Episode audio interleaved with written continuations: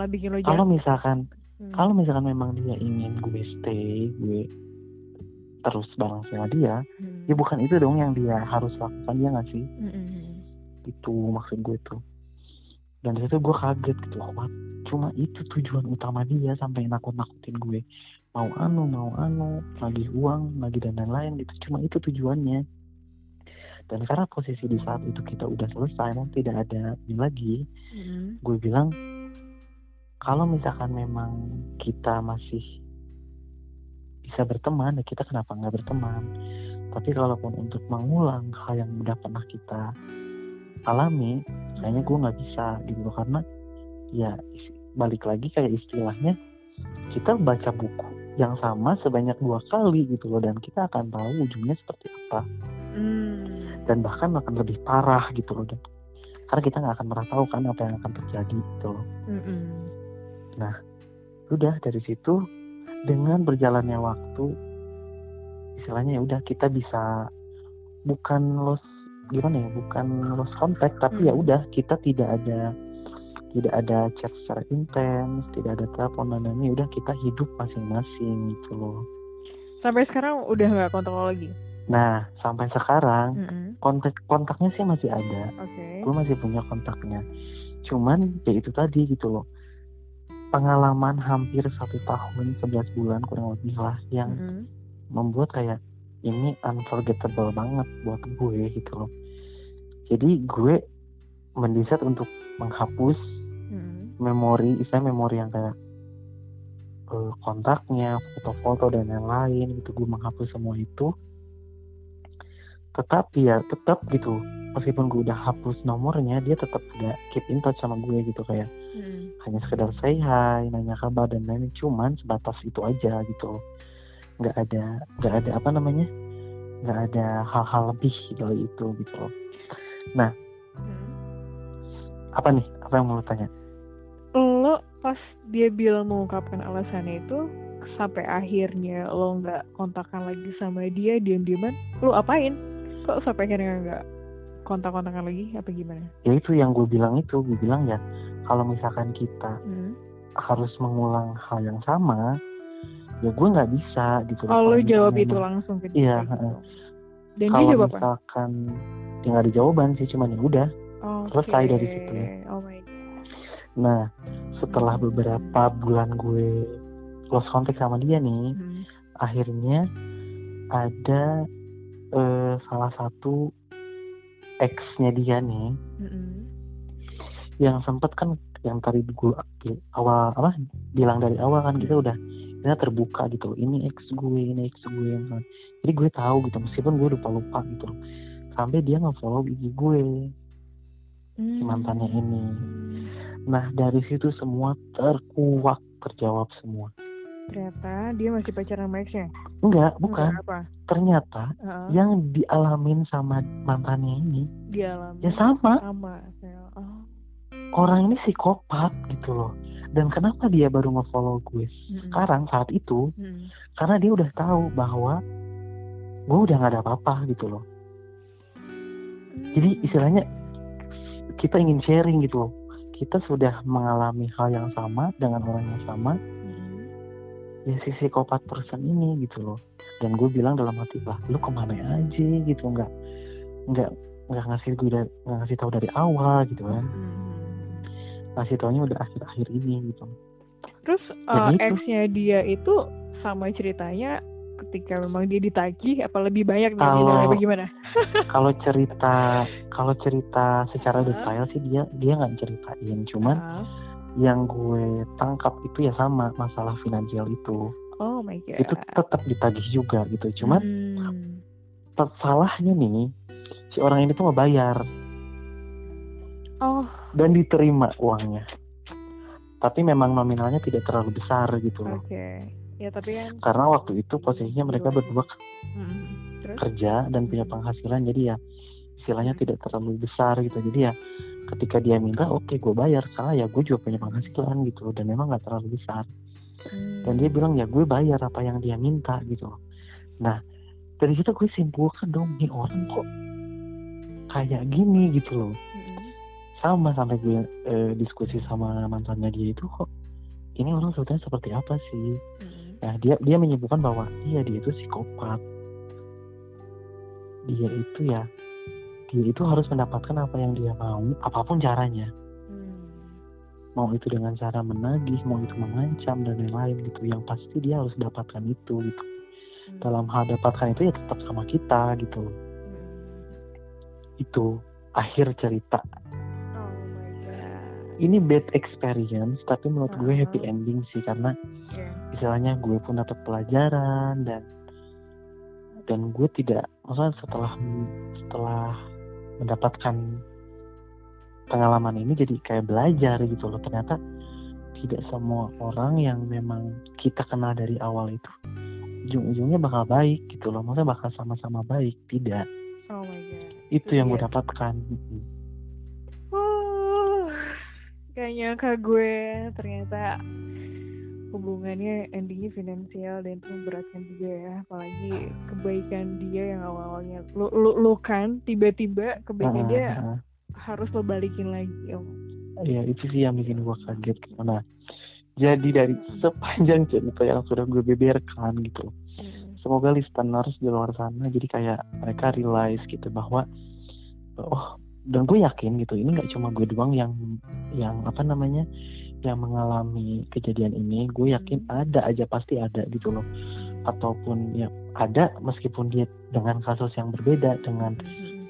eh, dengan kesusahan yang berbeda ada pasti. Cuman ya isti, i- eh, intinya dia menghadapi orang psikopat gitu loh. Yang ingin gue sampaikan adalah yaitu tadi kita tidak hal pertama yang paling utama yang paling penting adalah kita tidak boleh bergantung kepada siapa pun meskipun Bener. ya kita percaya gitu loh sama orang itu. Gitu. Mau itu keluarga mau itu saudara ya kita tidak boleh gimana ya kalau kita udah bergantung Hmm. ketika kita dapat ne- negatif impact jadinya ke kitanya juga kayak loh kok gini? gitu loh balasannya. Itu loh yang ingin gue sampaikan gitu loh. Kedua ketika teman-teman mendapatkan pengalaman yang hampir sama atau mungkin sama jangan takut untuk kalau kejadian di gue ini gue ketakutan gitu. Cuman di sini gue ingin menyampaikan bahwa lu jangan takut untuk melakukan hal yang bisa saja lu lakukan. Maksudnya kayak eh, impossible things yang bisa lu lakukan ya lu lakukan gitu loh. Hmm.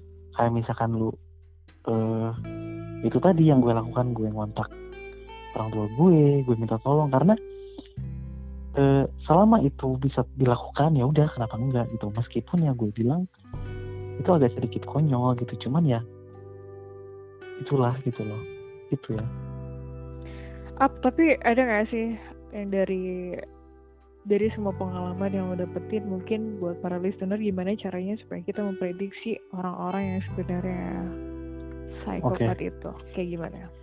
Nah kalau misalnya saran gue sih ya mungkin di tahun sebetulnya waktu pas gue mendapatkan hal ini tuh ini udah millennials ya. Hmm. udah 2018 cuman memang gue nya aja gitu yang kudet. Jadi buat listeners di luar sana yang memang bisa memprediksi atau oh iya nih orang kayak gini ya kalian harus memperbanyak pengetahuan gitu loh. Misalnya kayak zaman sekarang apa aja bisa diakses ya nggak sih? Kita bisa cari informasi tentang orang yang seperti apa seperti apa gitu loh. Kita bisa cari itu di internet gitu loh. Dan ketika kita sudah mendapatkan jawabannya ya kita harus segera bertindak. Jangan sampai kayak gue. Berlarut berlarut berlarut sampai ujungnya ya gue sendiri yang kesusahan gitu loh. Karena ketika gue tanyakan ke teman gue yang psikologis memang psikopat person ini tidak bisa diobati Tidak bisa diobati ya? dia nggak bisa diobatin cuman di jadi dia akan sembuh ketika dia sudah mendapatkan apa yang diinginkan bukan sembuh sih dia akan berhenti ketika dia mendapatkan apa yang diinginkan itu psikopat orang-orang psikopat itu seperti itu gitu loh Iya, memanipulasi, playing victim, ya kan? ya apa pun yang bisa dia lakukan ya dilakukan gitu Iya.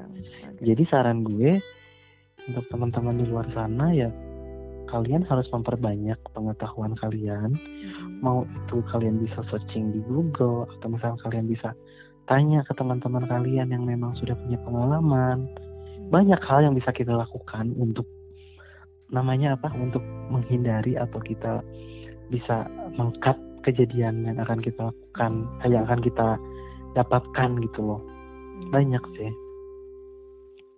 Dia tipikal yang malas bergaul gak sih? Nah bener bener banget. Hmm. dia itu orang yang in- introvert ya disebutnya. Oke.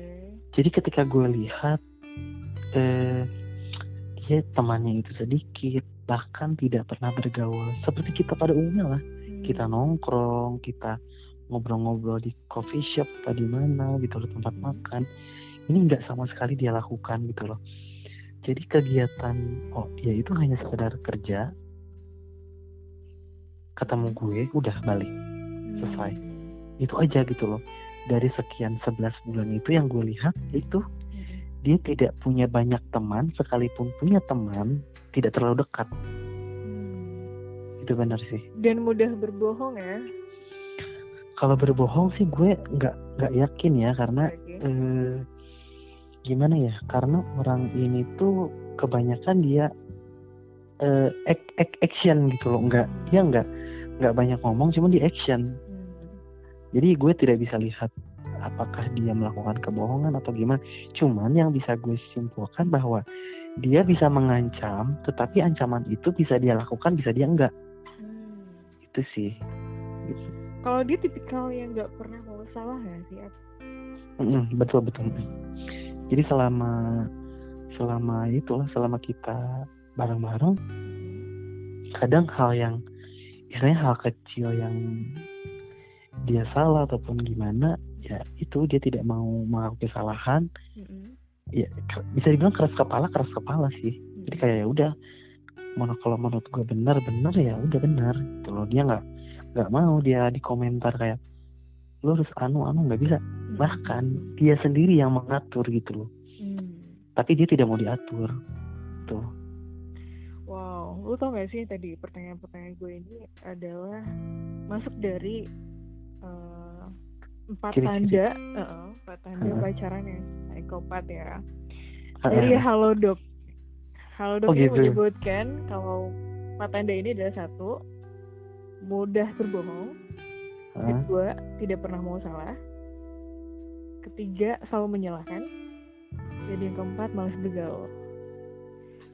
Iya sih 95% yang diciri-ciri itu ya Iya. itulah ada di orang itu Oh ya, Ap. cuman ya Eh, gimana Kira-kira kan pasti banyak nih listener yang mungkin merasakan ya mungkin sama lah kisahnya kayak lo. Tapi yang jadi intinya nih simpulan perlu gak sih pacaran dengan sosok yang seperti itu tetap dipertahankan atau gimana kira-kira?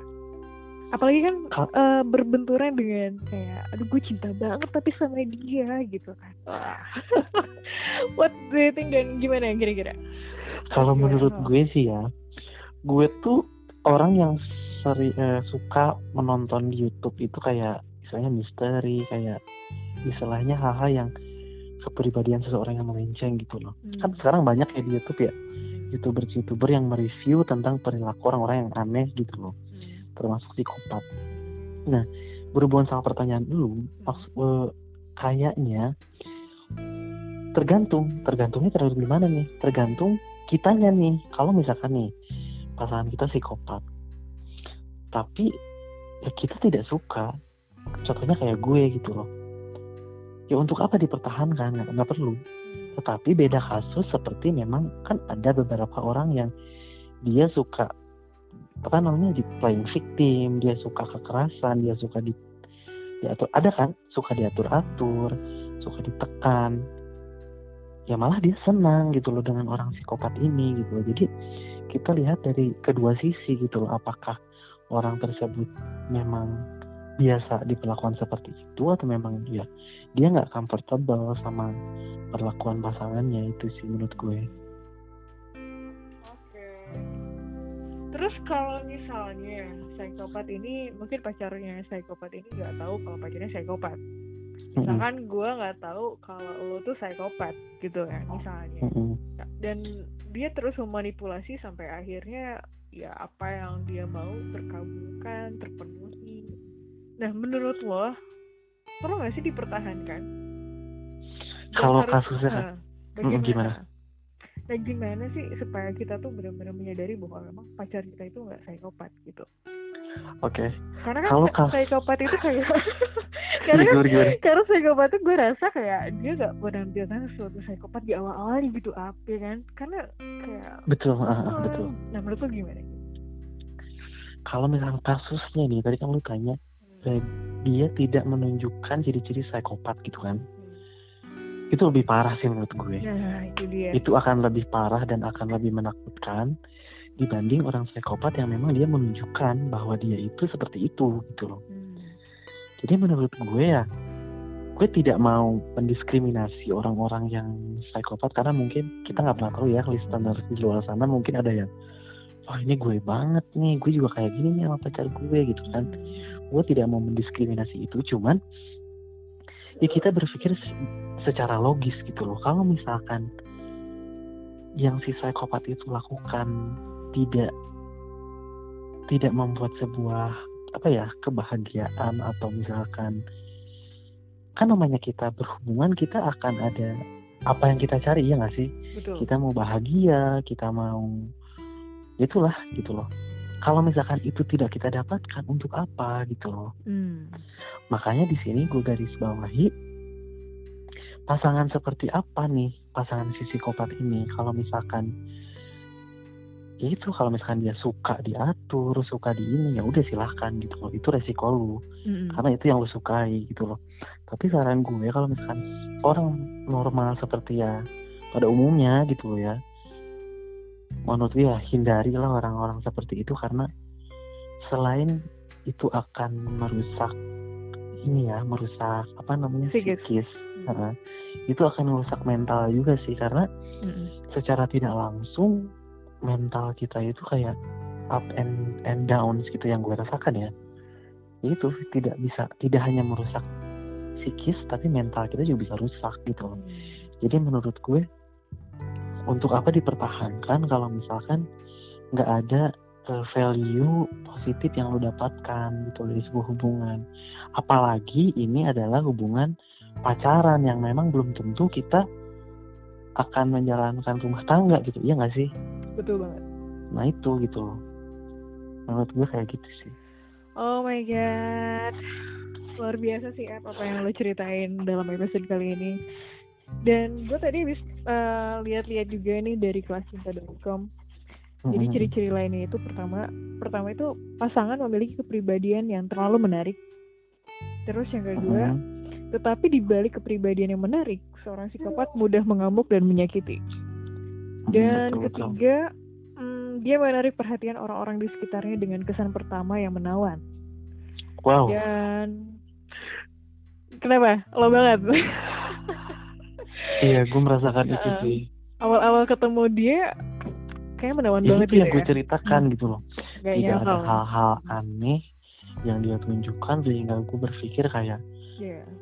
Eh, everything is okay gitu loh. Padahal ya gitu gitu. Dan satu lagi yang tadi lu sebutkan si orang psikopat ini selalu apa tadi kekerasan ya? Iya betul.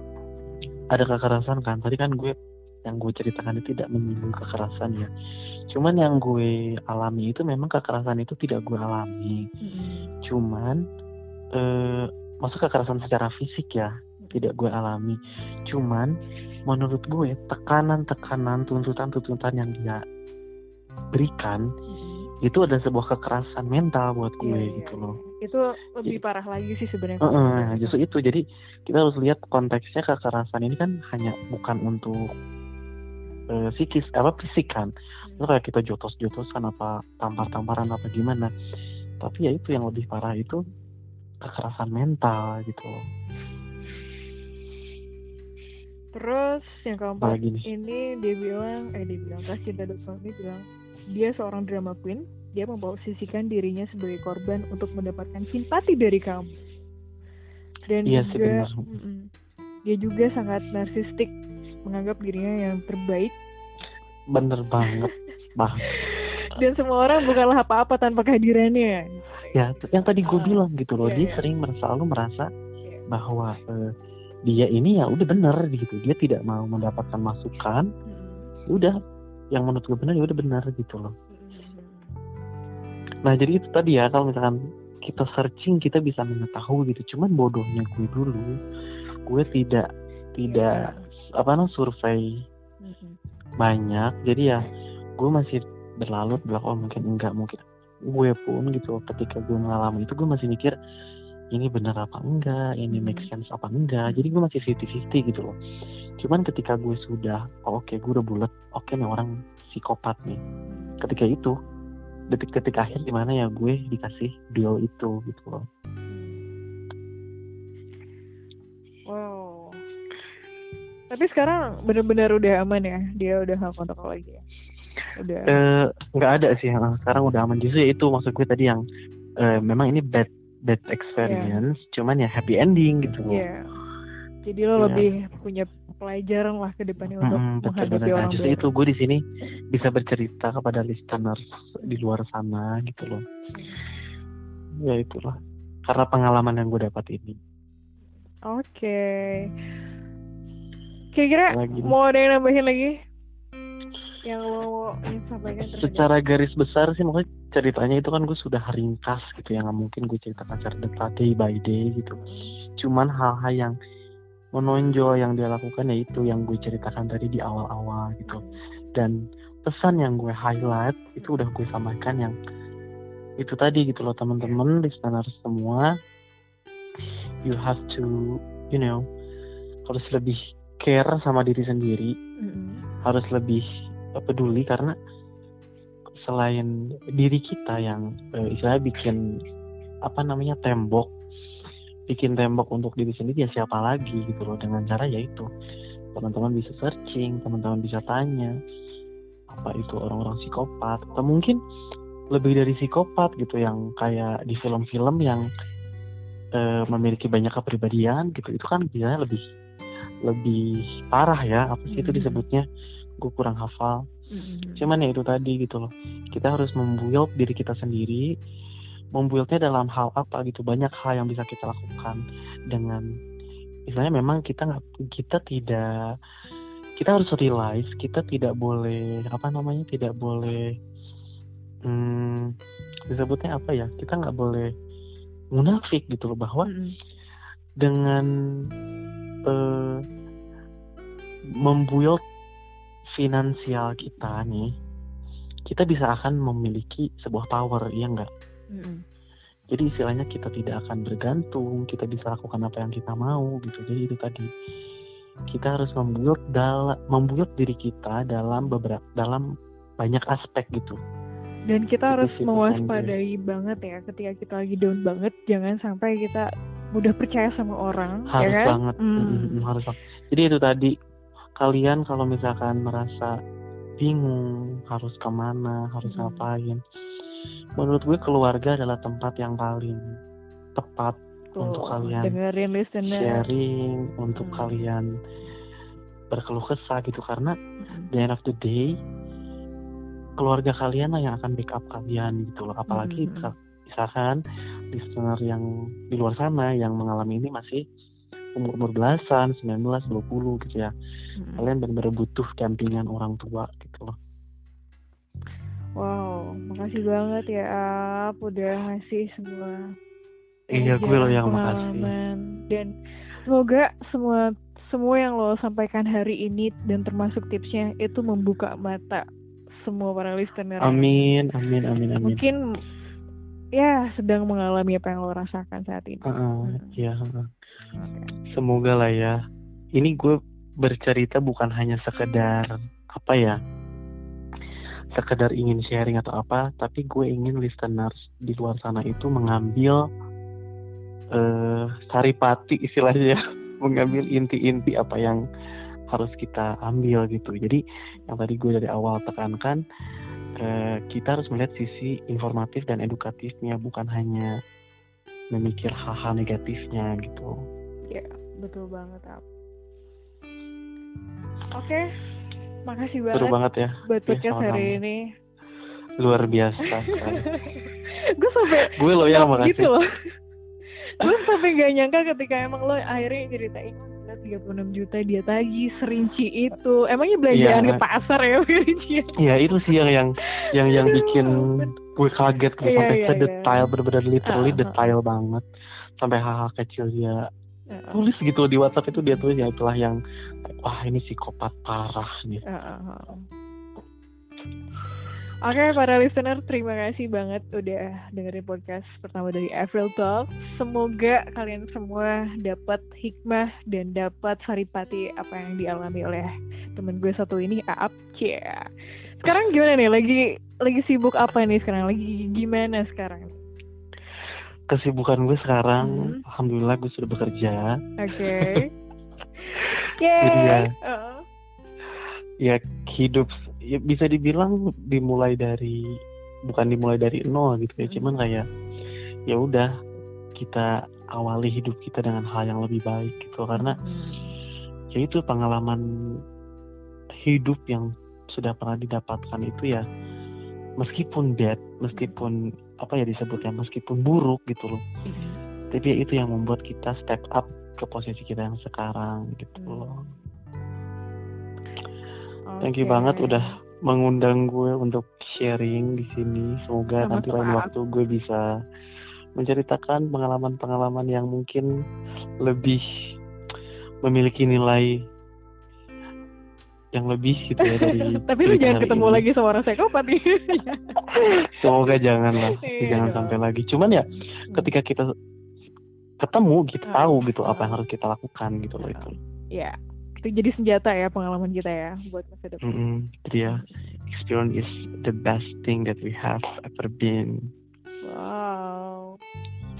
Oke, terima kasih ya Ap. Semoga hari-hari lo ke depan happy terus dan meskipun lo punya pengalaman yang ya mungkin bur sedikit buruk, tapi diharapkan lo terus maju dengan badan yang tegap dan senyum lebar. amin amin thank you thank you bang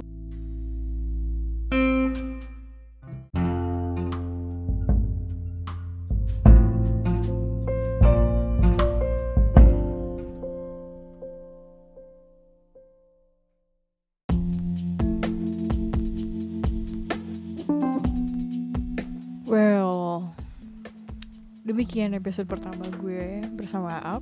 Semoga kalian suka dengan topik episode kali ini dan sampai jumpa lagi di episode selanjutnya. Bye bye.